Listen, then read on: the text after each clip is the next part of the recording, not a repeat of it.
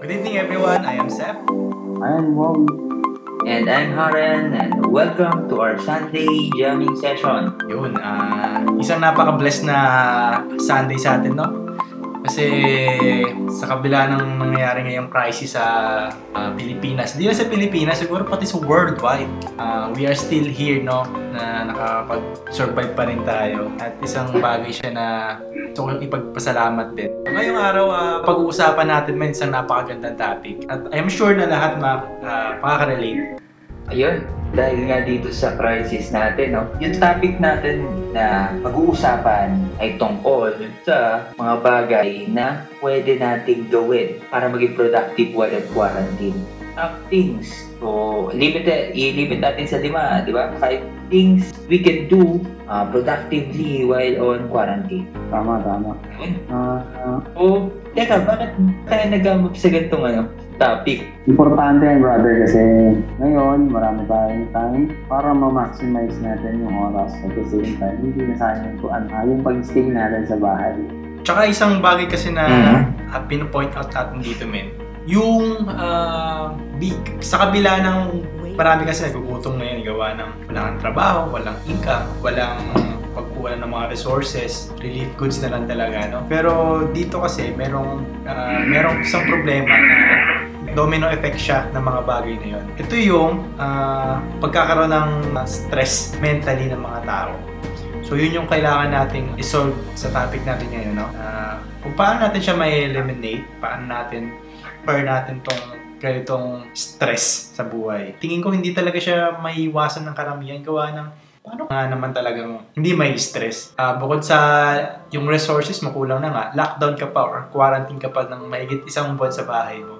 So parang Mm-hmm. bago talaga siya men. It's a new ah, experience talaga sa mga tao. Lalo na sa mga kabataan, no? Mm-hmm. Saka yung isa nga na ano dito kasi wala namang advice sa atin na mangyari to. I mean, lahat kasi to unexpected. So hindi tayo prepared. Siguro physically, emotionally, pati financially nga. eh. Karamihan sa atin hindi handa.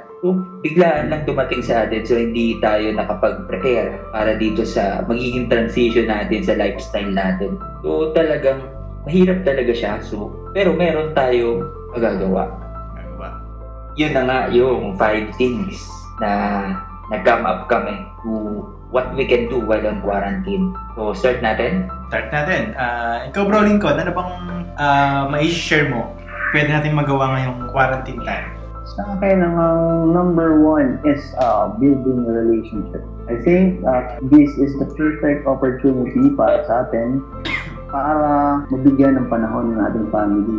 Like for example, um, alam ko may mga tao na may konting uh, differences with their family. So pwede nilang gamitin yung oras para uh, makapag-usap na maayos at masettle yung kanilang differences. For example, kung ikaw naman ay may mga may anak na hindi nabibigyan ng oras, ngayon yung pinakatamang pagkakataon para mag-bonding kayo. Hmm, I agree. Ang ganda lang nung ano, point na sinabi mo agad, no? First and foremost pa, top one natin, no? Napaka, napaka-importante kasi ng relationships natin. And dahil nga sa sobrang dami na nating ginagawa sa generation natin ngayon, sobrang jam-packed na yung schedule natin. Minsan nakakaligtaan na natin yung time natin sa family natin.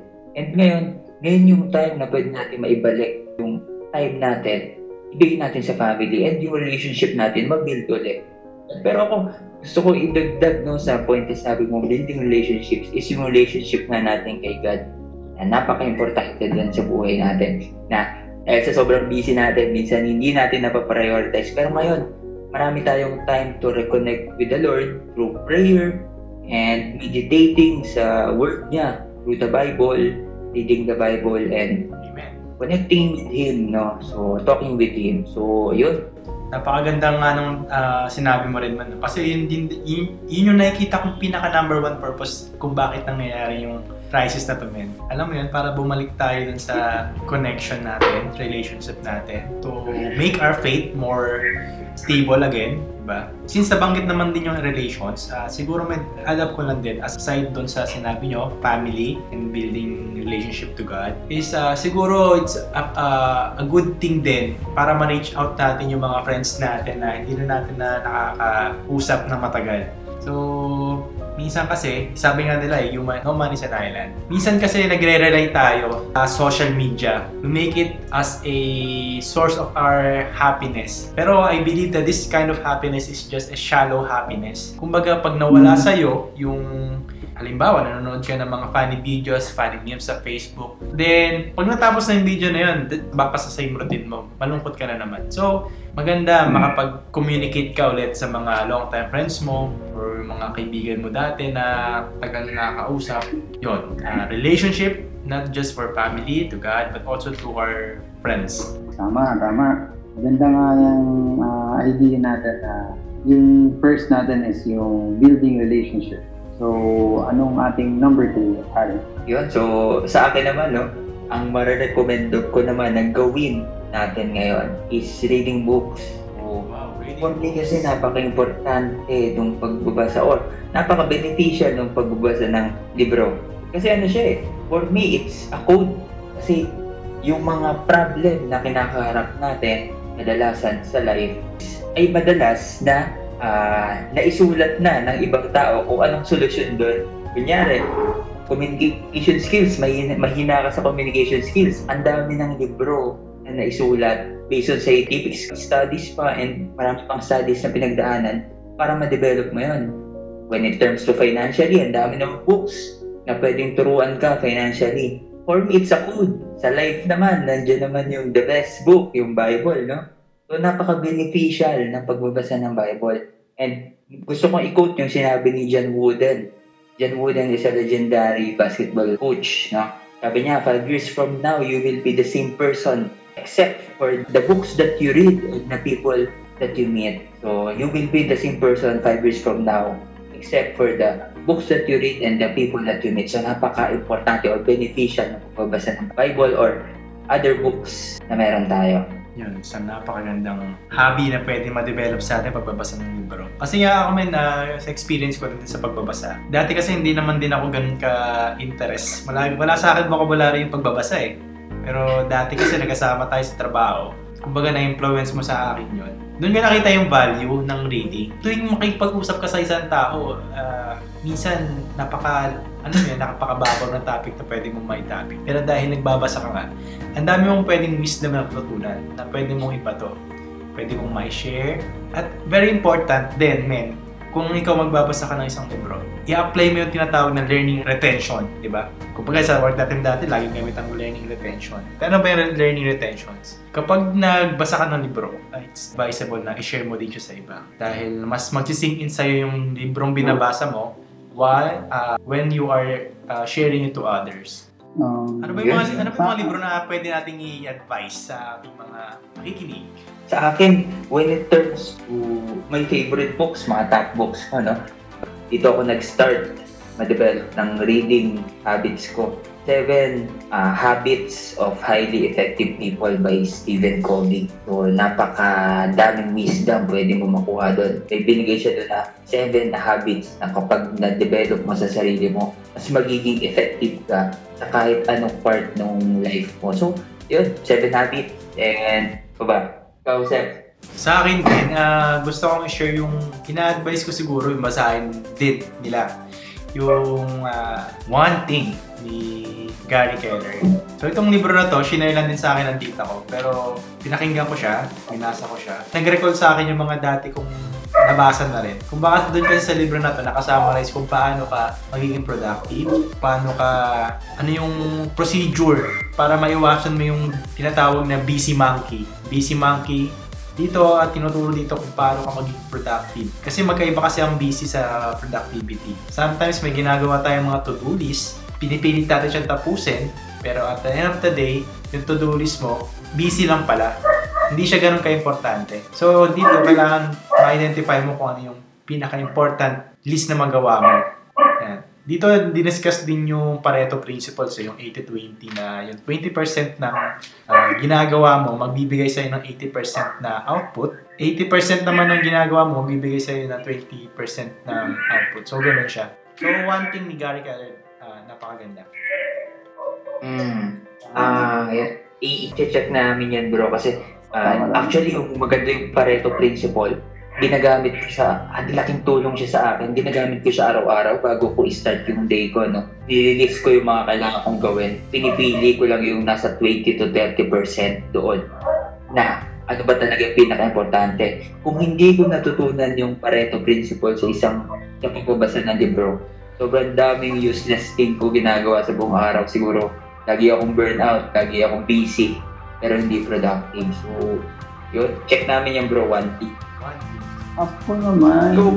ah, sa akin, hindi ko na maalala kung anong book kinabasa ko or anong site, pero mag-share na lang ako ng isang bagay na natutunan ko. Siguro, ah, for me, pinakamalaking or pinakamagandang nabasa ko is ah, meron kang isang bagay na matutunan kada isang araw. So, kahit anong field or kahit na saang aspect mo, pag, ah, ano pa yung gusto mong matutunan, isa, kahit isa lang sa loob ng isang araw. After a year, hindi mo alam kung saan ka dadalhin to. Uh, maaaring mag-improve yung career mo sa ibang fields din. And I'm sure it'll make you a better person. Ang progress kasi nasa consistency talaga yan eh. Ma- matututo ka nga one thing every day.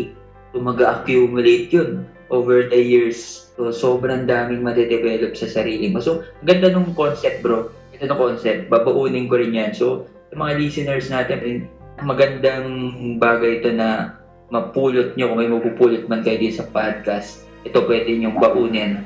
And uh, idadagdag ka lang, ano, meron ka kasing mga may encounter na, for example, may mga hidden talents ka pala at may hidden interest ka pala na, ah, hindi mo inaasahan na may encounter mo doon.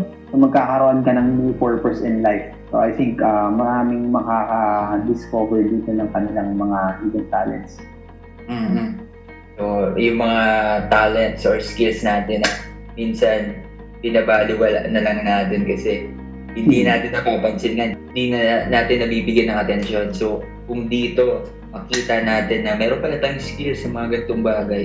So, mas magiging aware tayo ano may dapat nating pagtuunan ng pansin. So, doon na papasok ngayon yung Pareto principle at one thing ni ano ni Seth. So, pwede natin siya ipasok sa ano, sa one thing every day, no, na pwede nating i-schedule. So, yun. So, may nadagdag ka pa ba, Sam? Or, move? Tayo. So, okay. So, second, reading books. Anong, ano bang pwede nating gawin while on quarantine? Productive things. Sir, Okay. Sa akin man ano, Anong tingin mo? relevant skills men, napaka-importante nito ngayon. So, siguro, isa sa mga effective way para ma-maximize natin yung time natin or consume our time into making ourselves familiar with our relevant skills. Mag-develop tayo men ng ano, bro, ng relevant skills ngayon. Kasi, ah, magagamit natin siya sa mga future natin ng transactions. Siguro sa trabaho rin. Ah, halimbawa, ah, kung ako ay isang IT professional, halimbawa lang, kung ako isang HTML programming ang programming ang aking ah, ginagawa sa work, program ako. So, isa sigurong relevant skills siguro doon yung pag-aaral ko din ng ah, mga Photoshop, ganyan. Mga softwares na related sa IT. Kayo men, ano ba yung mga relevant skills na meron natin? Great idea, Seth.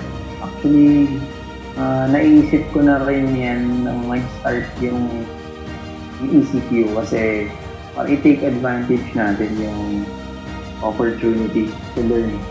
Kasi ma, ito yung ano eh, ito yung time na parang ang tagal-tagal na natin inaasam ng magkaroon tayo ng free time para magbigyan natin ng oras yung ah, learning.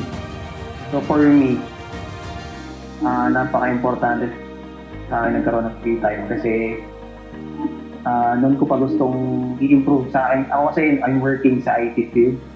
So I think perfect opportunity para aralin ko naman ibang bagay na gusto ko pang matutunan. Ngayon kasi ah, medyo medyo marami-rami na ako nabasa about dun sa electronics naman Wow. na magag- I think magagamit ko naman ito dun sa aking trabaho. And I'm also trying, gusto ko rin sanang matutunan yung ano, ah meron ako isang group na nasalihan, yung mga programmer ng ano, Arduino. Arduino. Nakita ko rin, medyo nakuha rin yung attention ko ng bagay na yon. And ah, siguro after kung nakabili ko ng enough materials, susubukan ko rin siyang aralin. Yun nga rin isang bagay na pinag-aaralan ko, Mm. no? Arduino. Arduino. Pero share ko na lang bit dahil na, na, na-open na po rin naman yung Arduino. Siguro pwede mong, pwede mong puntahan yung website na tinkercad.com kasi doon pwede ka makapag-simulate ng software. Tinkercad. Kahit wala na tayo. Tinker. Oo. Napakagandang, Sige nga bro, napakagandang pupunta ka. web, website. Simulation lang, hindi siya actual na Mhm. Yun. So, sa mga IT professionals natin dyan, pwede nyo i- i-check Tinkercad. Simulation. Kung wala, kung wala tayong mabili ngayon na prototype, ng mga external external component, we can make use of the technology. Uh, magano muna tayo, simulation using Tinkercad. So, napakaganda lalo na sa IT field, no? Kasi yung IT kasi continuous yan, eh. Sobrang bilis ng transition. Hindi ka pwedeng Hmm. maiwan. Kahit na nag-work ka, hindi ka pwedeng mag-stop on learning pag nasa IT field ka. Dapat sumasabay ka dun sa bagong technology. So, ito yung best time din na makahabol yung mga IT professionals tulad ni Lincoln dun sa field nila, technologies or sa learning na meron ngayon sa IT field. And yun, make use of this time, developing relevant skills sa akin naman as an electrical engineer. ah meron ding mga pwede ako i-develop pero mas nag-focus ako ngayon on my interest. So gusto ko ilagay sa point number 4, no? Relevant skills pwede. Pero meron kasi iba sa atin na merong field tayo, pero iba pala yung interest natin. Nakagraduate tayo, may work tayo, pero iba pala yung gusto talaga natin i-pursue. Yun yung mga interest natin. Na-share sa atin to yung isang araw ni, ano, ni Lincoln, actually. Merong interest na kung what man sa field natin, magandang time to to enhance. Pwede tayong magkaroon ng transition na pag na-lift na yung ECQ, meron na rin tayong mga skills on that interest na pwede nating i-front, i-develop na lang natin pa konti-konti.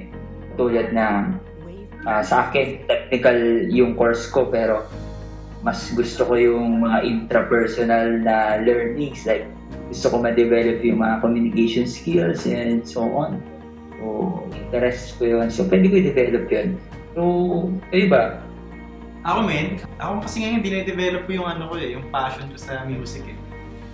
Yung music talaga kasi hindi naman sa pag ah, mamayabang men, pero napaka-blessed sa akin, napaka-smooth lang sa akin kasi may resources ako dito ng mga ng mga music equipment, guitars. Nandito kasi ako ngayon sa Abu Dhabi. Pero nagkataon na meron akong mga ah, resources na ganito. So, iniisip ko, andito na yung resources, kung bakit ko hindi siya pwedeng i-improve. Kumbaga ako na lang talaga, nasa akin na lang talaga. So yun yun men, Ah, music, ah, siguro kahit sa iba din kung may pa, may interest sila sa music, it's, a be- it's the a perfect time para improve nila. Ah, so ngayon, ah, related pala sa music, no? Baka mag-create ako ng aking YouTube account ah, about ah, guitars tutorials and piano tutorials. Hopefully, sana ma-establish ko to, no? So, Okay, so in case ma ma-start mo yan, so i-share mo sa amin yan. Ito-follow ka namin to. Yung passion. music. I'm sure din naman, ah, Haren, na magiging laman naman tayo ng tatlong niyang YouTube account ni Seth. Ating mga recordings. Oh, sana i-guess, please guess us. eh, ang vocalist natin, Lincoln. Oo, si, napaka idol natin yan si Brother Lincoln kasi napakalang galing kumanta niya. Sampulan mo nga kami bro. Ah, samples. Ah, sige, ano bang ano bang magandang ano? Ah, sige, ingano na lang. Kasi na na-realize ako sa song na to eh. Alam niyo yung song ni Evidence na ano, yung bawat daan. Narinig bro, pero maganda marinig namin sa'yo. Sige, sa ano lang, isang pag ano, subukan ko lang. Sa pagkumpas ng kamay na pinandas ay di nagabay Isang tiyak sa isang libong tuda Silang saya at pagdulsa Yun, Yun na. okay na yun. Wala pa rin pinagbago men, no? Napakasulit pa rin ang boses ng kaibigan natin. Yung, Men, ikaw naman magsample. Kasi mula nang narinig ko. Oh, sige, sige.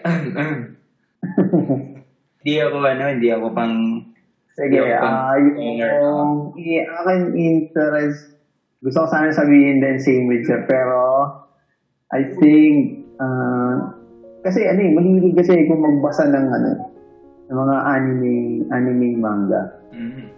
So, na, nagpapaturo naman ako doon sa friend ko. Doon kasi simulan ko na to noon eh, na mag-graphic design. So, yun naman yung gusto kong aralin dahil fan ako ng, ano, eh, ng mga anime manga.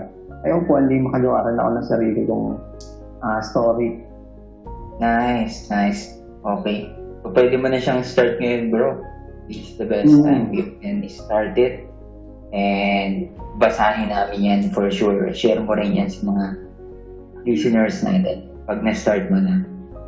Hmm. Okay? So, yun. ah, maging aware din tayo sa physical health natin. Yung mag-invest din tayo sa health natin. Ah, make it ah, a habit din siguro sa sarili natin na ah, di porket quarantine tayo is wala na tayong gagawin to take care of ourselves. Kasi bukod sa domino effect tong physical health eh. Kasi proven na ng science men na mga pros na itong pag-exercise na-reduce ng stress. Kumbaga, ang, ang utak kasi natin naglalabas siya ng chemical. Yung chemical na yan tinatawag na endorphin eh.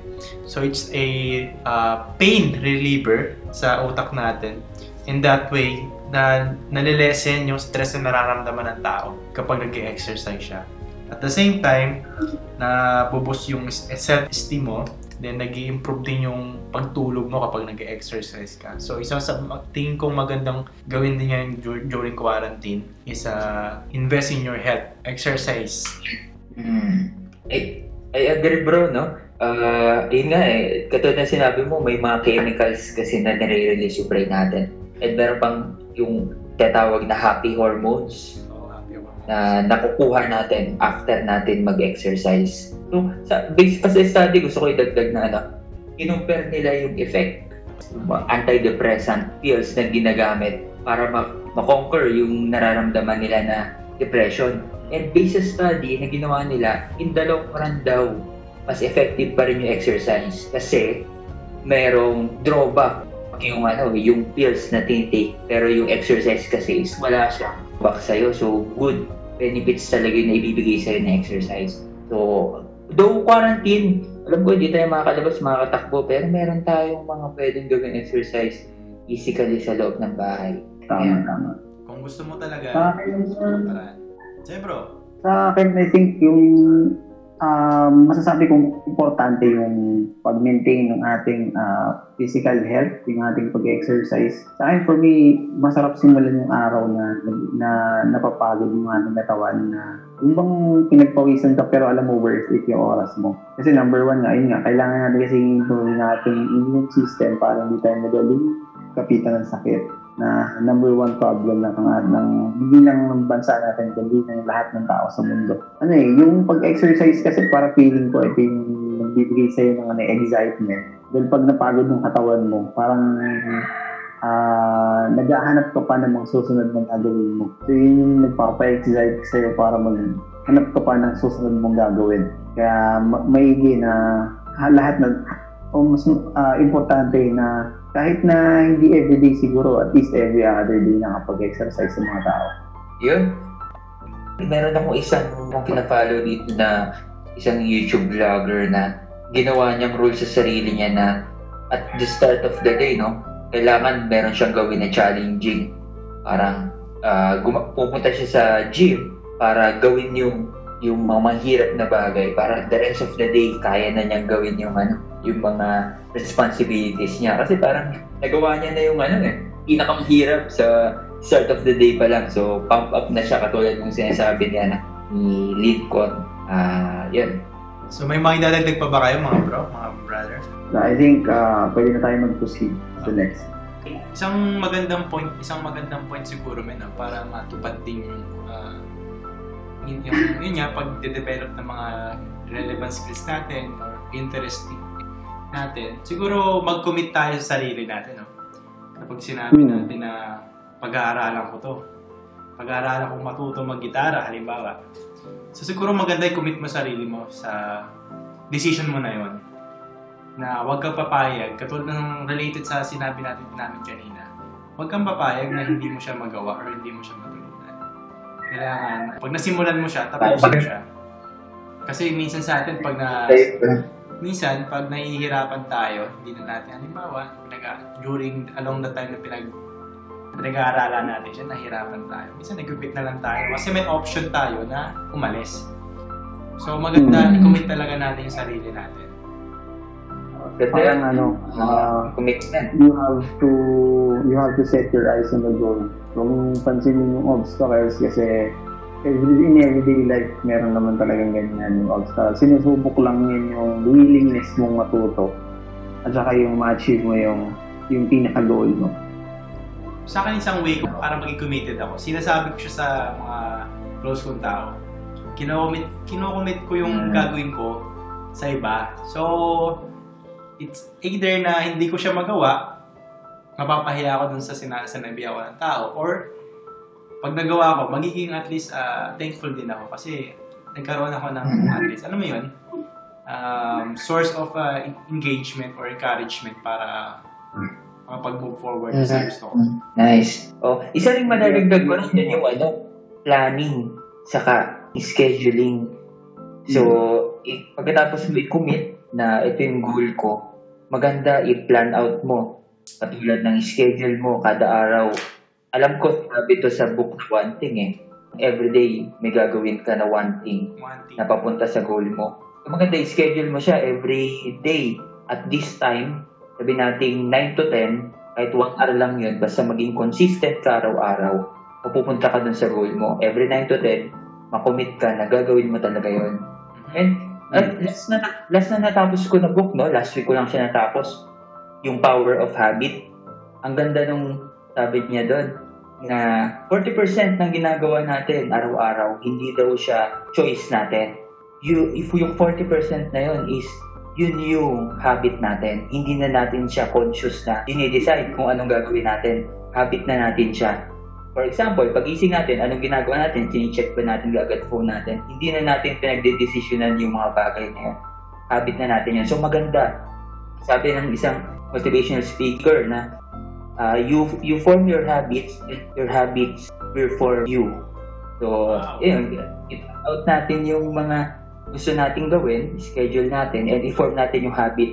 Tapos yung habit na yun, yung mag-create sa future self naman natin. So, Ganda nun bro. ah. Ang sarap ano, ang sarap i-retain sa isip yung ganyan. related sa habit mo, no? If you want uh, to make something into habit, gawin mo siya ng uh, 19 days, tama ba ako? Tuloy-tuloy. 21 days, bro. 21 20, days. alam ko 21 days. 21 ah. days para maging habit siya. So yung action mo magiging habit. Mhm. Then for for 6 months na ginagawa mo siya, magiging ano na siya, parang part of uh, life mo na talaga siya. Yun. Malaki yung ano yan, impact niyan, brother. Sa akin naman, I think yung sa commitment, ako kasi, ako ko, ako kasi ganito ang paniniwala ko kasi sa ganyan. Ah, pag ako meron ng isang bagay na I think malaki yung magiging malaki yung magiging impact sa buhay ko at talagang ginusto ko siya. hindi ko siya basta-basta sinusukuan at least nakakita. Unless nakakita ako na nakakita ako ng rason para tumigil. For example, yun yung sinasabi ko, yung ah, meron kang isang bagay na gustong matutunan kahit na super hirap ng mag-commit ng oras. Ang yun naman ng ano, doon ma, masusukat yung willingness mo eh. So, malaking problema yung time, yung transportation, pero nakakapag-commit ka ng oras doon sa bagay na gusto mong ma-achieve. So, yun, yun lagi kong iniisip na kapag gusto ko to, hindi ko basta-basta susukuan. Nice. Oh, I agree, no? Parang ah, tingin ko rin eh, walang, wala namang worthwhile na bagay na madali. So, if worthwhile yun, talagang, talagang time na mahihirapan ka at matcha-challenge yung commitment mo. Pero sabi mo nga, no, pagka committed ka talaga, talagang pupuntahan mo talaga. Kahit na mahirap. Tama, brother. Tsaka maganda gawin natin, gawin din natin na maging habit yung pagsabi ng, ano, alam mo yun, yes. Once you said yes to yourself or once you said yes to the other people, uh, make it real, no? Be committed. Huwag mo siyang susukuan. Or huwag mo siyang iba-back down na hindi ko na siya magagawa, hindi ko na siya matutuloy. So, once we naglabas tayo ng pangako or said yes, be true to it, no? Be committed at all costs. Wala ka man i, ma- wala ka man lang ma- wala ka man ma-profit or wala ka man ma-gain in return. But uh, you keep prom you keep the promise on yourself, no? Yun, be committed all the time sa decisions mo. Maganda, maganda yan. O, tinama, actually, tinamaan ako dun bro, no? Kasi ako hindi ko maka, hindi ko hindi ko makakaila yun. Ang dali kasi magsabi ng ano eh ng yes ngayon na pag may nagyaya sa iyo, ang dali na magsabi ng yes pero yung i-fulfill mo siya dahil sa sobrang dami mo nang na yes, hindi mo na ma-fulfill lahat. So dapat yun nga no, if you said yes, talagang gagawin mo siya kahit anong ano kasi nag-yes ka na eh. Ibalik na yung dating dignity sa power ng words natin magsabi ng yes. Tapos maganda doon, pag-iisipan na natin sa susunod kung mag yes ba ako. Hindi na kaagad-agad tayo magko-commit sa mga bagay na hindi naman natin maiko-commit. Aware ka na, no? Mm. So, kabilang, uh, in, in contrary kasi dun sa yes, you need also to say, you need also to learn how to say no. Na palagi Yun. Actually, a uh, weakness din kasi ang palagi pagkasabi ng yes men. So, kailangan Hmm. matutunan din ng natin, lahat tayo na pagsabi ng no without explaining yourself to others. Diba? Yes, yes. Eh, na, na, naka, napayes ako sa'yo, bro. Ah. Pero totoo, totoo yun. Eh, wala, mi, minsan, parang wala na tayong guts say no kahit na ayaw naman talaga natin gawin. Hindi naman natin responsibility ng isang bagay. So, it's one thing na you can say no to something na hindi mo naman talaga responsibility and hindi mo naman talaga gustong gawin ng isang bagay. Eh, kesa naman magsabi ka ng yes, hindi mo naman ipupulfill. So, ang ganda ng point nun, bro. Yun. May pang five na lang tayo. Last point na lang tayo, bro. Tapos, uh, sum up na lang natin yung ano, point. Okay, tama. Ano pa yung ating last? Saka tingin ko maganda mag this time, this is the time to reflect on things, yung purpose natin and priorities. Kasi, ano eh, ito yung tingin ko minsan nakakaligtaan kung kung tama pa ba yung priorities ko katulad ngayon. Tignan natin financially na lang, hindi tayo prepared. Mas ngayon, pag-isipan natin kung mangyari ba ito in the future, dapat prepared tayo financially. Yung mga ganong bagay na kailangan natin i-reflect. Tapos yung Hmm. purpose din natin, nasa purpose pa ba tayo yung ginagawa natin or hindi hindi na hindi na in dun sa values natin na purpose yung ginagawa natin sa life. And priorities natin, nabibigyan pa ba natin ng priorities yung mga bagay na talaga importante like yung family nga and friends katulad na pag-usapan natin kanina. So yun, reflection I think is is uh, trivial or important this time. Tama ka dyan, brother. Yung reflect naman kasi, hindi yan madaling matutunan. I think sumasama yan sa maturity ng tao. So once na na-realize mo na importante, yung mga ganyan. Makikita mo yung ano eh, nakikita mo yung mga importanteng bagay na nagagawa mo. At yung mga bagay na pwede mo nang i-set aside. Kasi being an adult, ah hindi madaling bagay. Siyempre, hindi lang naman sarili natin ang isip, kundi iniisip natin yung ating family. May mga bagay na mag-set aside ka at may mga bagay na pagtotoonan mo ng pansin. Na minsan, ah minsan parang kontra siya dun sa iyong kagustuhan, pero kailangan. Adulting period tayo, no? Tama, tama. Isang naisip ko men sa reflection na sinabi mo. Siguro it's uh, best time also to reflect on your situations. Kasi katulad ko men, i-share ko rin sa inyo yung uh, experience ko. Dati kasi men na the past years masyado ako nagpo-pursue ng career ko, ganyan. Minsan nade-depress ako, ganyan, na dahil hindi ko nga siya ma-pursue. Sa ibang uh, larangan ako napupunta. Pero ngayon, napunta ako sa UAE, nangyari nga tong crisis. Kumbaga, nire-reflect ko din yung minsan sarili ko.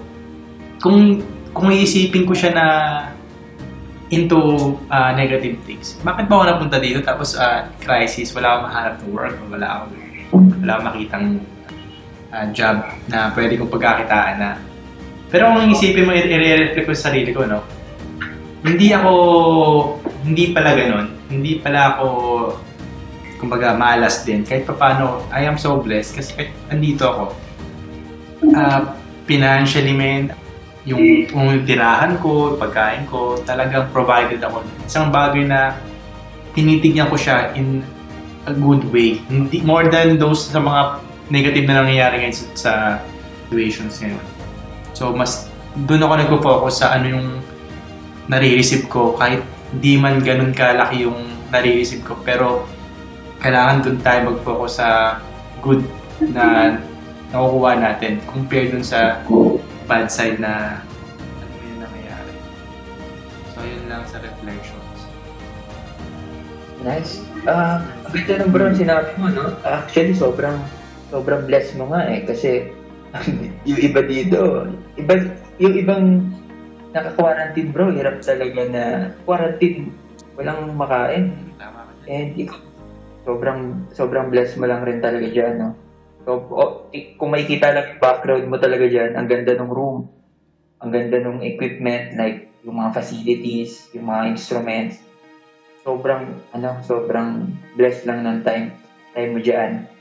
And siguro depende rin sa, sa ano eh, sa perspective nga rin, no? Perspective. Parang pwede mo siyang tingnan na negatively, pwede yung tingnan mo siya positively. Naalala ko lang yung mag-quote lang rin ako, no? Kasi sa, sa, ano, sa Seven Habits of Effect, Highly Effective People, sabi niya, you don't see things as they are, you see things as we are. So, hindi daw natin nakita yung mga bagay, kung ano talaga yung bagay ngayon. Nakita daw natin yung mga bagay. Depende kung ano tayo. So, kung positive tayo tumingin, nakita natin yung mga bagay positively. Kung negative talaga tayo tumingin, makikita natin yung bagay na negative. So, nakadepende sa perspective natin. So, importante. Anong perspective mo? Personally, eh. Ayun. Maganda, maganda yung quote na binigay mo, Aaron. Kasi ah malaki talaga yung... Maraming ganyan ngayon eh. Di ba? Kung mapapansin ninyo, bibigyan na lang ako ng example dun sa yung mga batas na ipinatutupad sa atin ngayon sa Pilipinas. Yung mga binibigay na batas ng gobyerno. Mag, merong magkaibang side, no? Merong, meron kang makikita na ah, gustong sumunod, meron namang gustong umalaban dun sa mga binibigay na batas. Kung bakit ah, parang sinasabi nila, parang ah ito para sa mga yung mga mahihirap lang yung sobrang naapektuhan samantalang yung mga yung may mga kapasidad na makapag makabili ng pagkain eh, hindi naman sobrang naapektuhan. So, I think yun yung perfect example dyan sa sinabi mo, Harold. Ang ganda naman, ang ganda ng example mo, bro. Oo, mahati talaga eh, no? Depende, depende talaga kung anong Mm. perspective yung tumitingin, kung nasaan siya, kung sino siya. Diba? As, as he Tama. is. As, Tama, tama. Yun. So, ano, wrap up natin. Yung 5 points. 5 points. Ah, 5, 8. Five Pwede points. natin gawin. Pwede nyo gawin. While on quarantine. Okay? Ano God. yun? Isa-isa. Number one, developing yung mga relationships natin. Like family, God, saka yung friends natin. Hmm. Second, Number two. read books. Number two, yung binigay mo Haren. Yan, tama, yung reading book. reading books. Yung reading books. Number three, yung developing relevant skills. Relevant skills. Yes. Doon napapasok yung yung galing kay Lincoln na Interest. interest. Yun. And finally, yung reflection. So yung mga That's, bagay uh, na worth it na gagawin natin. No? Na once na ma-apply natin to sa sarili natin, siguro sa mga naki- puma- sa mga makikinig din, ah, magiging ah, magkakaroon tayo ng sense of ah, thankfulness sa sarili natin. At sense of ah, motivations din kasi at least may matutunan tayo sa lifestyle natin. New things. Yes. So, yun. So, if ever mga listeners natin, meron pa kayong mga gusto may add na tingin nyo mga top things na pwedeng gawin while in quarantine, you can message us. So, ilalagay namin yung Facebook pages namin. You can message us anytime. I think that's it Thank you for listening. sa next session. Thank you, thank you. You. That's it. Okay, so, yun. Uh, once again, I'm Haren. Seth, And I'm Lincoln. Here in Sunday jamming session. So, good night. Have a great week ahead.